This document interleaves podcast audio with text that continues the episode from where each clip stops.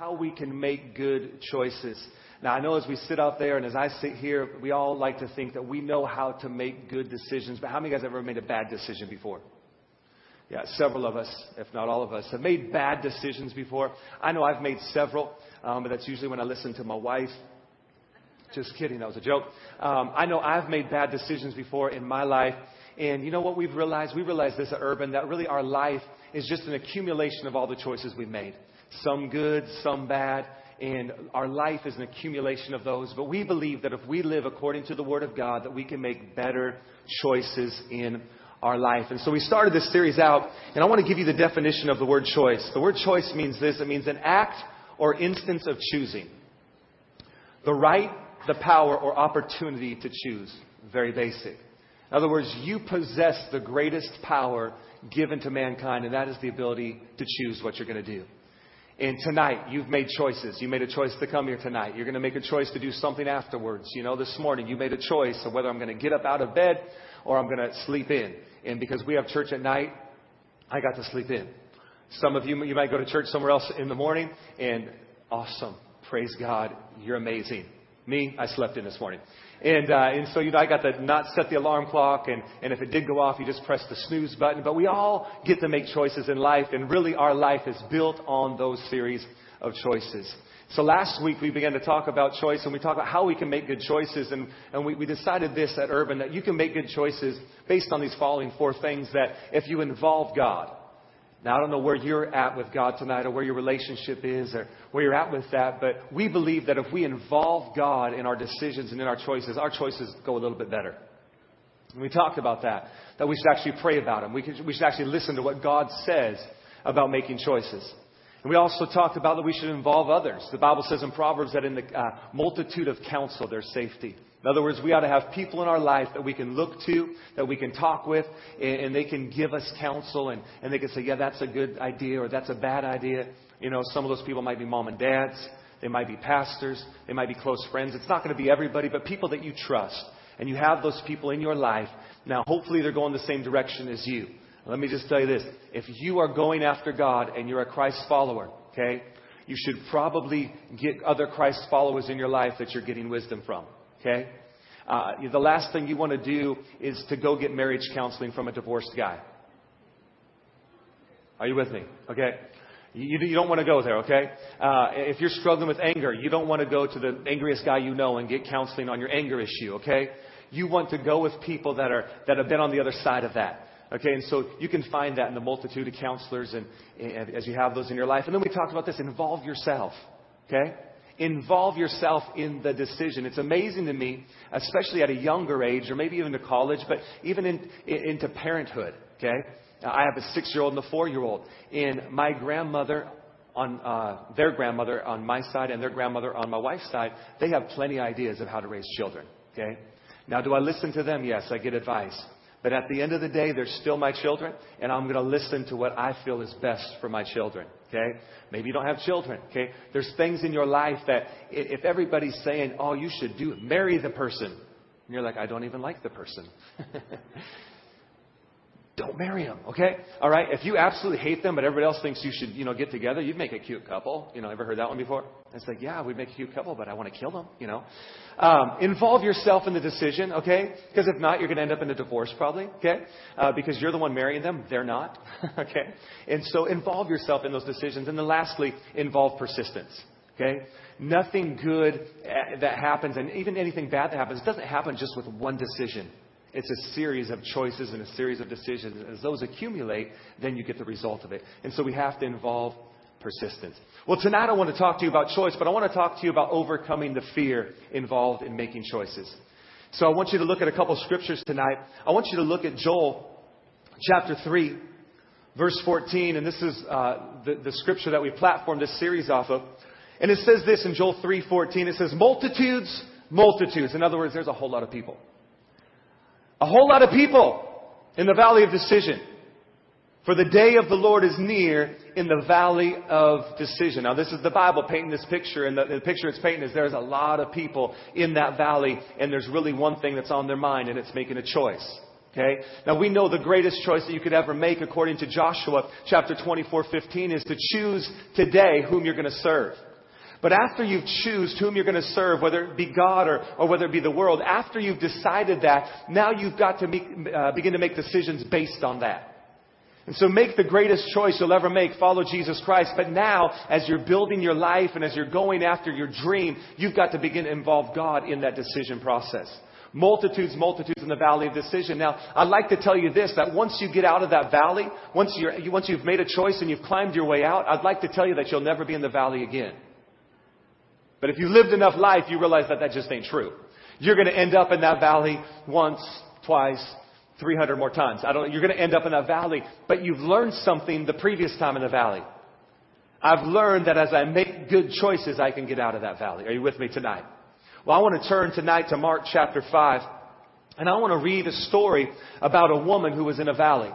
And she was in that place of making choices and making decisions.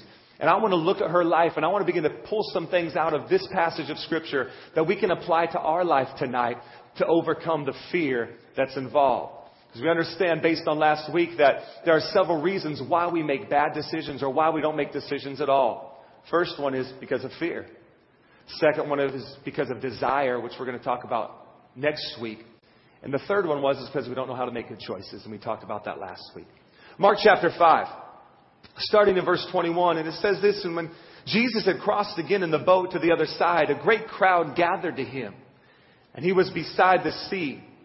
Then came one of the rulers of the synagogue, Jairus by name, and seeing him, he fell at his feet and implored him earnestly, saying, My little daughter is at the point of death. Come and lay your hands on her, so that she may be made well and live. Verse 24, and he went with him. And a great crowd followed him and thronged him. And there was a woman who had a discharge of blood for 12 years and who had suffered much under many physicians and had spent all that she had and was no better, but rather grew worse. She had heard the reports about Jesus and came up behind him in the crowd and touched his garment. For she said, If I touch even his garments, I will be made well. And immediately the flow of blood dried up and she felt in her body that she was healed of her disease. And Jesus, perceiving in himself that power had gone out from him, immediately turned to the crowd and said, Who touched my garments? And his disciples said to him, You see the crowd pressing around you, and yet you say, Who touched me? And he looked around to see who had done this. But the woman, knowing what had happened to her, came in fear and trembling and fell down before him and told him the whole truth.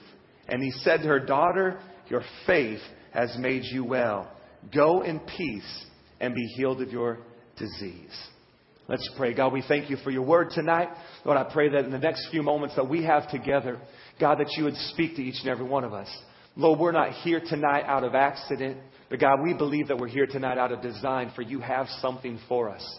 God, you have a relationship here for us. God, you have a, a word of wisdom here for us tonight. So, Lord, we, take, we pray that we take hold of that and ultimately lay hold of that for which you, Christ Jesus, have laid hold of us. In Jesus' mighty name, amen. Amen.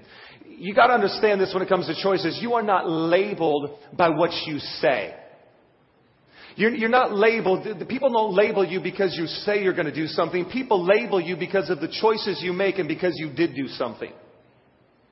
The Bible even says this. The Bible says, and he's talking about two servants, he said, he said, there's a servant that will say, yes, I'm going to do it, and he doesn't do it.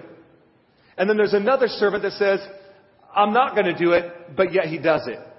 And the Bible says that the last one is to be honored.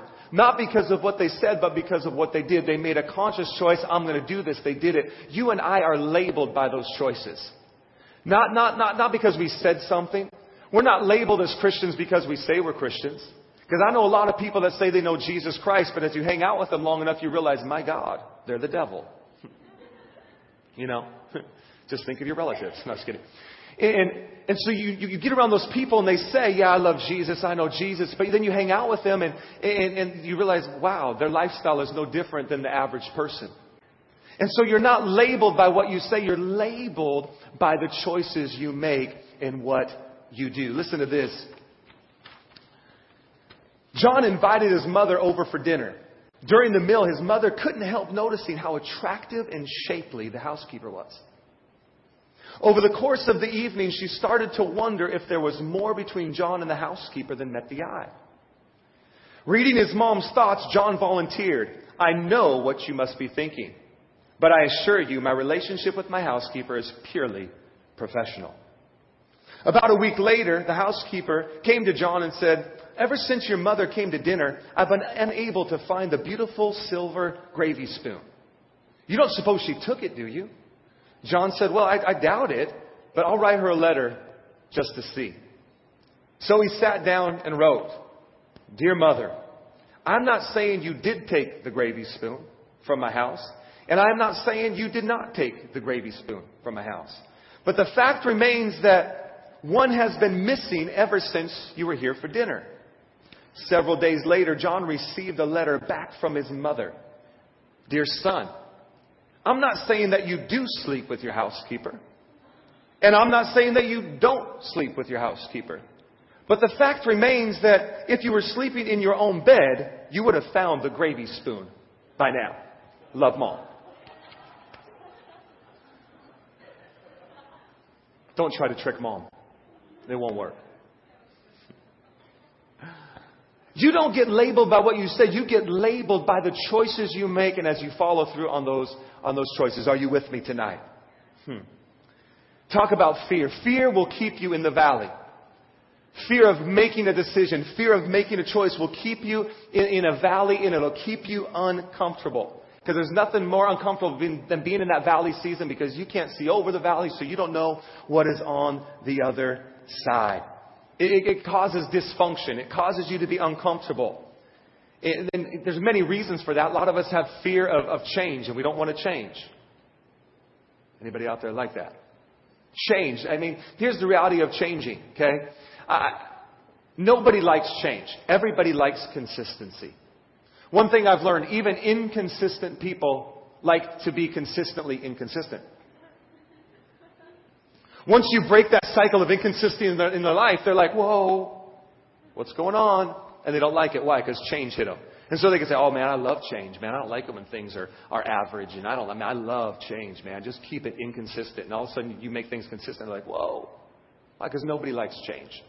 And so those fears are created in our life. But I believe that honestly, as we sit here tonight, if we could overcome some of those fears in our life, that really you're just one choice away from obtaining the dream that God has for you. I believe that you're just one choice away from getting into that greater relationship with Jesus Christ. Or maybe you have a wonderful relationship with Jesus Christ. You're just one choice away from, man, fulfilling that, that financial dream or fulfilling that relational dream or fulfilling that, that ministry dream. Whatever it is, you're just one choice away, but there's something holding you back. And if it's not the fact that you don't know how to make good choices, maybe it's fear. Maybe it's fear. And tonight, we read a story right here, right out of the Bible, about a woman who had to overcome some fears. And I believe they're the same fears that you and I have to overcome in order to get to the other side and get out of that valley. Are you with me tonight? So that dream, I believe, as you overcome these fears, is right there. Mark chapter 5 paints, paints a picture uh, uh, about a man who came looking for some answers. His daughter was dead. His daughter, at this point, is at the point of death, but as you read on, you realize she dies, she passes away, and, and he comes solely for Jesus, because he wants Jesus to come and touch his daughter. In the process of Jesus going on his journey to touch this young lady, another story occurs. And that's the story that I want to look at tonight. There's a story of a woman who had an issue going on in her life for a long time. The Bible says for 12 years, this woman had an issue of blood. She had issues in her life. She had some internal things going on. This was not just like it had been happening for a little at 12 years. That's a long time in the valley. Are you with me tonight? That's a long time of, of having to sit there, okay, and be in that valley and not see to the other side. But I believe she had to overcome some fears, and we're going to look at them real quickly. Number one, some of the fears she had to overcome and some of the fears we have to overcome. The fear is this. Number one, the fear that we messed up before, so we might mess up again. I, have done this before and I blew it, I messed up, and so I'm afraid to step out and do it again because guess what? I might blow it again. People that start businesses, people that start churches, people that start relationships. Okay? Let's just talk relationships for a minute. I mean, most of us sitting here right now have been in at least one relationship. Whether it started in junior high, high school, college, whatever. But as that one relationship, let's just take it later on in life. Let's take the college years and, and you're getting into that season of where, man, marriage is there. Okay, I know things are happening later in life now and people are getting married like when they're 60, but you're in that season where you're looking and someone's looking and, man, I want to get married and all that. But all of a sudden now you can base your decisions and choices on past mistakes, on past relationships. But because you blew it or they blew it or it just didn't work out. But one thing you have to overcome is you have to overcome that fear. You have to overcome the fear that if I step out, it might happen again. Look at this woman's situation real quickly in the Bible. She did her part to go to Jesus in spite of the past.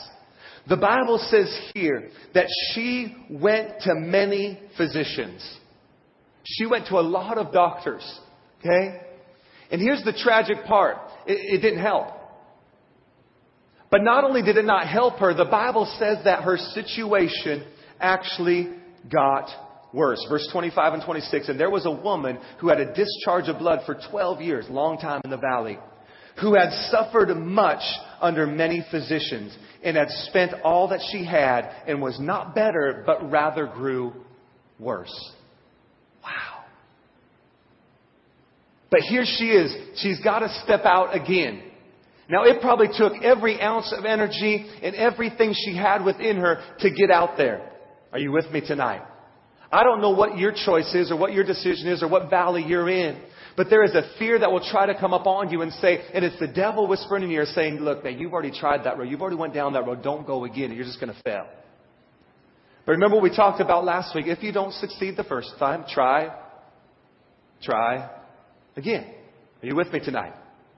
And so that fear will try to come on. That fear tried to come on her, but we see here that she bypassed that fear and said, look, I know for 12 years now I've suffered by physicians. I've, I've wasted all my money, but I've heard about Jesus and if I could just get to Him, maybe there's some hope for me. Maybe it's not a relational thing. You know, there's a lot of people that I've discovered as we've been starting this church. There's a lot of people out there. Matter of fact, there's more people than not that have been to church at one point in their life. As you talk to people and you ask them, where do you go to church? Well, I don't go to church now, but I used to go. You ever heard that one before? I used, and if we just cut off the, situ, uh, the, the conversation right there, we don't understand anything. But as you begin to talk to them, this is what I've realized. As you begin to talk to them, there's a reason why they left. It's never just because ah, I just, you know, I don't know. Just no, they always have a reason. And if you listen to them long enough, they'll give the reason. Now, check this out. We have got to build a church culture that invites people back. We have got to build the church culture. I'm not talking about urban, I'm talking about the body of Christ. We have got to build a culture where church is not about what happens inside the building, where church is not about the worship, church is not about the pastor, church is not about what goes into the offering bucket, church is not about how many times I showed up to church this week. No, that's not that, that's what church has become. But we have got to build a culture that says church is all the time. When I sit with somebody at coffee, I'm having church. When I'm working with my friends, I'm having church. Why? Because church is not an institution. Church is us. Are you with me tonight? And I guarantee you this, people did not leave church because of the worship 90% of the time. People did not leave church because, well, that, that, that woman was mean to my daughter in Sunday school. People left church for legitimate purposes or legitimate reasons. And I believe this. I believe this so strongly. Church is not, listen to me tonight because I want you to catch this. Because we've got to build this culture. Because we've got to build a culture that brings people back in where they feel comfortable overcoming that fear. Well, I've been to church before. But man, I, I've tried church. I tried this church. I tried that church. I tried this church. I tried that church. And now they're afraid to go back to church because it's just going to be like the other church. Okay? Now listen to me. I'm not talking about urban. We're not special. We're not, we're not separating ourselves from all the other churches. I'm talking about the body of Christ. But we have got to begin to build a culture inside church that says, look, I'm here to give to you. Not you're here to give to Urban. Urban's here to give to you. Because we believe the principle give and it will be given back. Pressed down, shaken together, and running all over. And I believe this with all my heart. If we build that culture where we are giving to people, man, I'm here to help you fulfill your dream, and I mean it. I am here to help you fulfill your dream. Uh, whatever I can do, whatever's within my power, I'll help you fulfill your dream. Because I'm here to give to you. Are you with me tonight? And I believe that as we build that church culture, people are going to begin to make the choice to overcome that fear that says, man, I've tried that. Are you with me tonight? Are you hearing what I'm saying tonight? I need like a cup of coffee. I'm just feeling it tonight. This one. Hmm. The fear of we messed up before, so we might, we might mess up again.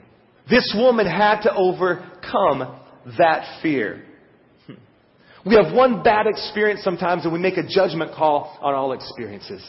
But I'm telling you, we have to overcome that fear. Let me just tell you this right now. I wouldn't be married today if I wouldn't have overcame that fear. I dated a girl for three and a half years. It's a long time to date somebody. Dating. And I finally realized I was about 19 years old. Yes, it started young, 16. It was whatever, okay? Get over it, people. Leave me alone. You got grown issues, okay? Um, and we started dating at the age of 16, but um, we dated for three, almost three and a half years. And it finally dawned on me that I do not want to marry this person. I wasted three and a half years of my life. I'm just being real with you, okay? Literally wasted. I mean, when I got out of that relationship, I went and tried to find my friends and I couldn't find them anymore. Like, hey, where'd you guys all go? Like, dude, we've been waiting for you for three and a half years. Literally, it was my world, it was my life. And what happened was this, is we were sitting there one day, and all of a sudden she was, she was being very abusively aggressive towards me. And I know I look like a big macho man, but I'm just a gentle teddy bear on the inside, okay? And she was like being very aggressive and was hurting my, who I am. And so all of a sudden it hit me and it's just like, do you want to be married to this person? Because how it is now, because here's what I've realized marriage will magnify things. I've been married for almost 12 years now, and I realized, now I thought my wife was perfect before. Now that I'm married, I realize she's really perfect. It just magnified that perfection. but it'll magnify things. I was thinking, if this is happening now, my God, What's going to happen when we get married? I'm going to wake up with black eyes and stuff, you know? The abusive woman, you know? And it hit me, and these are the words I said because my, my brother ended up having a divorce. And Jesus spoke to me at that moment. He said, If you marry this girl, you're going to end up just like your oldest brother. And at that moment, literally, boom, broke up. Three and a half years, I wish I could just say it was like, you know, hey, see you later, you know, going to McDonald's, you know. Um, it wasn't that easy, but we, we broke that thing off. But listen to me. If I would have based my next relationships on that, I would never be married. Are you with me tonight? Just because you've dated, you know, 35 times and you haven't found the right one, maybe there's a common denominator, you, but, um, you know, maybe adjust some things in your life, you know, figure it out, and then, you know, get married. Number two, fears you got to overcome. Number two, we fear the unknown or change.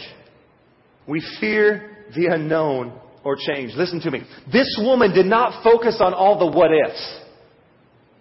She had to press through the crowd. Now, we're going to understand in just a minute that uh, by law, she was not allowed to be in the crowd because she was unclean. She was supposed to be tucked away somewhere. Just get, get over there, get away from us because blood was coming out. She was not meant to be around the crowd. Okay? If she would have focused on all the what ifs, well, what if I get caught? What if they find me? They're going to beat me. They're going to stop. What she did could actually be punishable by death. So this was a risk she took. But she didn't focus on the what ifs. And I believe this is one of the areas, listen to me now, where we really, really get caught. We get so focused on the what ifs. And I'm not talking about the good what ifs. I'm talking about the bad what ifs. If I start this church, what if nobody shows up? Thank you for showing up tonight. If we say yes to on Broadway and we got to pay 1400 bucks a weekend to meet there, what happens if 1400 bucks a week don't come in? Hopefully you gave tonight. okay, there's a lot of what ifs I could have focused on. You know, what if me and my wife step out in faith and, and absolutely nobody comes and helps out? It's just me and my six year old, my four year old, my wife. Wow. There's a lot of what ifs, but I didn't focus on my God. I didn't focus on the what ifs. I focused on the possibilities. I focused on my God. If we step out, think about all the people that could be saved. Think about all the lives we could touch. Think about all the dreams that could be realized. Think about all the people we could help. Think about as urban grows and we gain influence that it's not just 40 or 50 or 60 of us, but now there's hundreds of us and we're not just urban on a Sunday night, we're urban all the time. We're helping people achieve their dreams. And I focused on the possibilities, not the negative what ifs.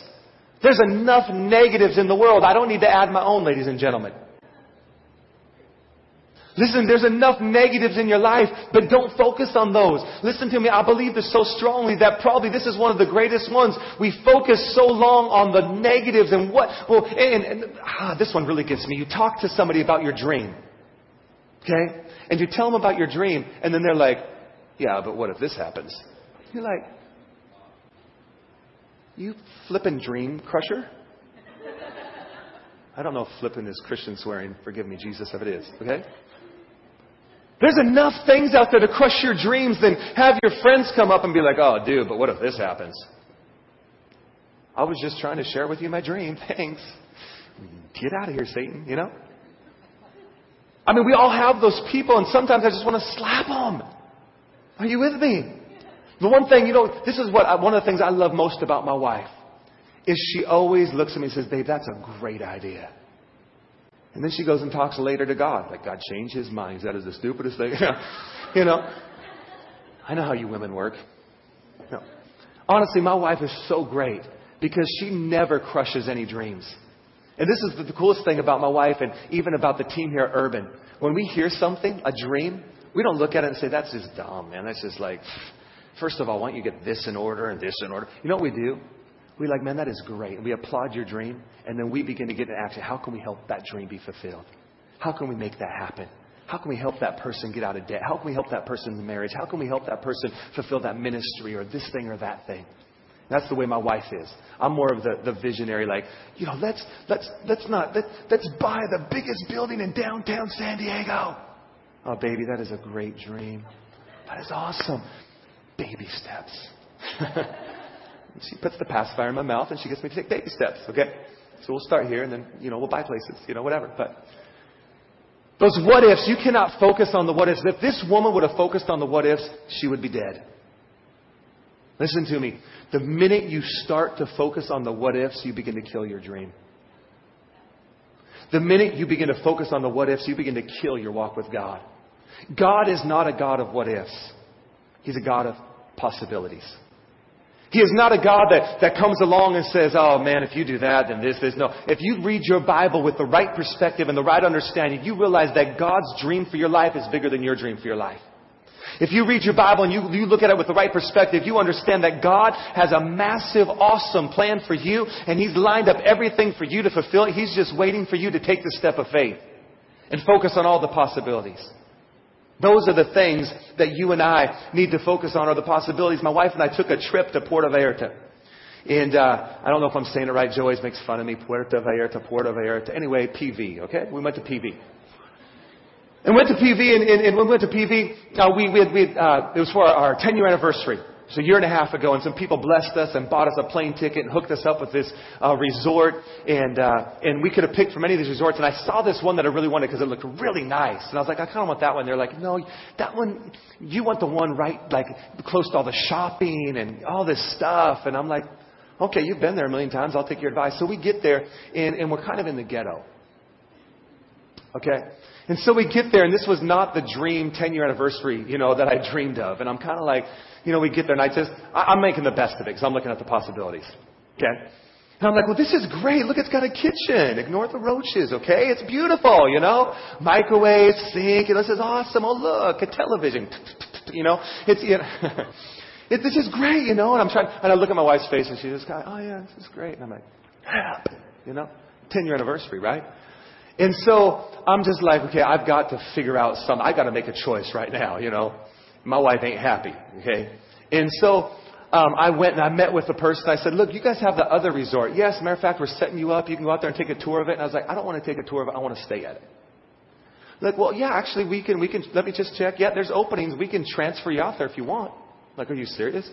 Yeah, there's just a $250 transfer fee. And I'm like, okay, we're not going to eat this week, but, you know, this will be staying someplace nice, you know. So they, they line, I said, okay, here's what we want to do. Let's stay here for two days so we can tell the people that blessed us with the place to stay that, oh yeah, the place you stay is awesome, you know? So we stayed there for two days, did some shopping in town, then we got out to this place. And when we went and visited this place, we brought our bags with us and said, we ain't leaving, okay? And so we loaded up all of our bags and we got out. This place was absolutely gorgeous. It was beautiful. And we got out of our subpar little, you know, ghetto into this beautiful resort that we're going back to again, praise Jesus, someday. But you know what? If I never would have been willing to count the cost of $250, we would have never got there. I had to make a choice. Is $250 worth that? You know, I realized something. The only way out of a subpar situation is just making a choice, counting the cost. The only way out of a subpar relationship is like, you know what? Make a choice, count the cost. Way out of subpar living is as you begin to count the cost, make the choice, get over your fear of change. Are you with me tonight? Number three, and we're going to close here real quickly. Number three, fear. You've got to overcome the fear of what others might think. Now, I know that probably nobody deals with peer pressure. You know, we think we grow out of that. No, we don't. We never grow out of it. Okay? Peer pressure is huge. It starts at such a young age. Well, I don't want to dis- I didn't want to disappoint you, Dad, so I. Well, I didn't want to disappoint the teacher, so I. Well, I didn't want to look dumb in front of my friends, so I. And that grows with you and grows with you. But if you want to make good choices, you've got to overcome the fear of what others might think. This woman, now listen to me tonight, we just, we just mentioned it. She had to overcome what others might think of her. She wasn't supposed to be out in public. She wasn't supposed to be in that place. But she had to overcome that fear in her life. And she said, man, the only way for me to be healed is to press through the crowd that could accuse me, that could abuse me, that could stone me, that could put me to death. I got to press through that crowd to get to my dream, to get to my answer, to get to my hope, to get to my healing, to get to my salvation, to get to my answer. But if she would have focused, are you with me tonight? On what others might think, she would have never been there. As we build our life with Jesus Christ, you cannot base it on what others think. As we build urban, we cannot base it on what others think. We have got to be obedient to what God is calling us to do. And you have to be obedient to what God is calling you to do. And as you are obedient to that, not worrying about what others think, God's going to bless you. He's going to reward you. He's going to prosper you. Look at this. The woman got healed. The Bible says, man, her faith in stepping out. Did you know that the antithesis of, of fear is faith? The Bible says in 1 Timothy that God has not given us a spirit of fear. The actual literal translation is God has not given us a spirit of faithlessness, but of power, love, and a sound mind.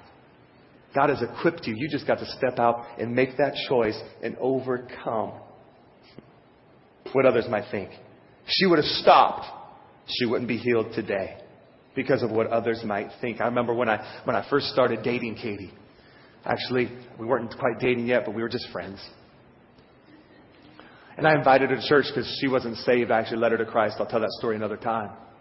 But I remember I was attracted to her because I thought she was hot. Okay? I know I'd like to say, man, she had a great personality and, you know, solid character. She was hot, okay? And so I, I wanted, you know, I wanted to get to know her, so I invited her to church. And I remember I was so nervous that first time she came. She had never been to church before. And I invited her to church, and she came, and I, I remember thinking to myself, okay, am I going to just worship God like I normally do? Or am I going to tone it down a little bit? Am I just going to stand there and be like, yeah, that's a cool song? Yeah.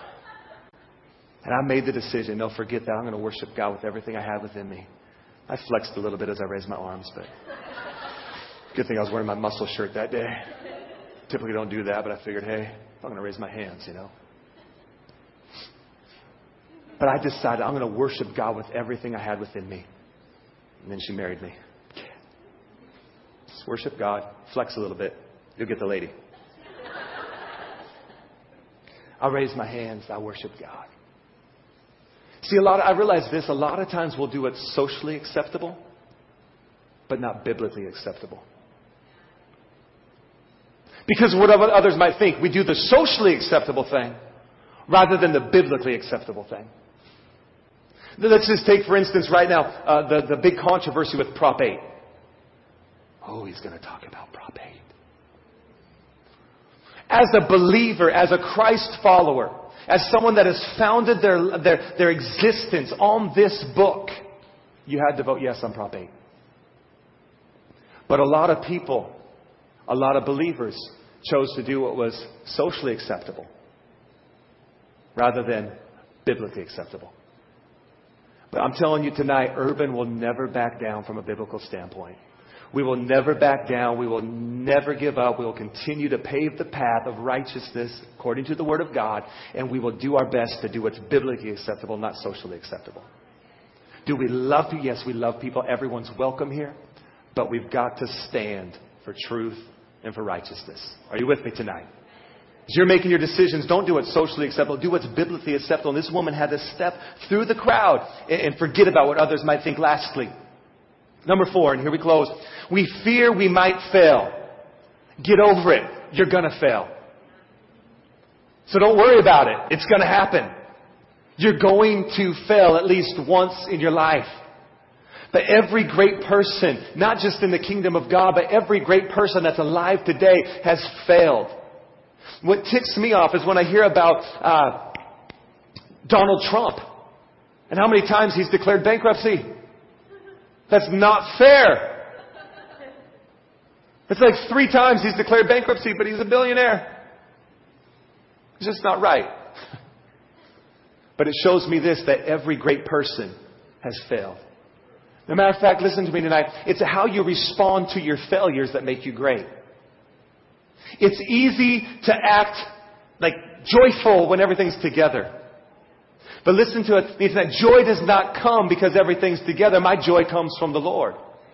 And the Lord is with me whether I have everything together or not because the Bible tells me that if I'm to live like hell or make my bed in the pit of hell, guess what? He's still there with me. Does your Bible say that? Which tells me this, it doesn't matter how I live, God's goodness is still there. My joy is not dependent upon what the economy is doing. It's not dependent on what I'm doing tonight. It's not even dependent on how many people show up to Urban. Do we want Urban to grow? Yes. Do we want people to get saved? Absolutely. But guess what? I'm still going to heaven. I still got a beautiful wife. I still got two beautiful kids and a little poodle named Angel. That's joy. You're going to fail. We've got to get over the fear of failure. You got to get over it. If this woman would have solely looked at that, that whole failing issue, she was already a failure. She wasn't socially acceptable. She wasn't spiritually acceptable. She wasn't supposed to be in a crowd. She had suffered many things by the hands of doctors. This woman knew what it was to fail. But she got over it. And she counted the cost and she stepped out. You will never know how great your life can be until you step out. You will never know how awesome God is until you step out. You'll never know how big your dream is until you step out. You've got to overcome fear. Have I been down this road before? You've got to overcome the fear of change. You've got to overcome the fear of what others might think. And you've got to overcome the fear of failure. I don't know about you, but at the end of my life, I don't want to be sitting there saying, now what if we would have done this? I'd rather sit at the end of my life saying, remember when we tried that? Big difference. Do you remember when we stepped out and we tried that? Yeah, that was awesome. Didn't work, but we had fun doing it. Rather than sitting there at the end of your life thinking, yeah, we, we, we should have done that. We, we, we should have tried that. Overcome your fear of failure. Act on your choices, your decisions. Dreams not coupled with action never become bigger than the brain cells they occupy. Dreams not coupled with your choices never become bigger than the dream cells, or excuse me, the brain cells they occupy. You've got to step. You have a dream, step out. God is good. He'll provide.